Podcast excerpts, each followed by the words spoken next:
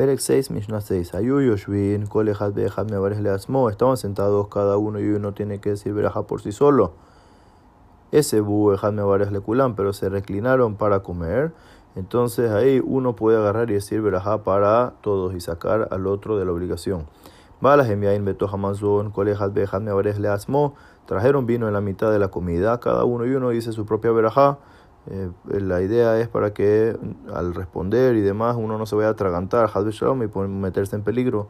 Le Amazon, después de la comida, uno podría decir verajá para sacar a todo el resto de la obligación del vino.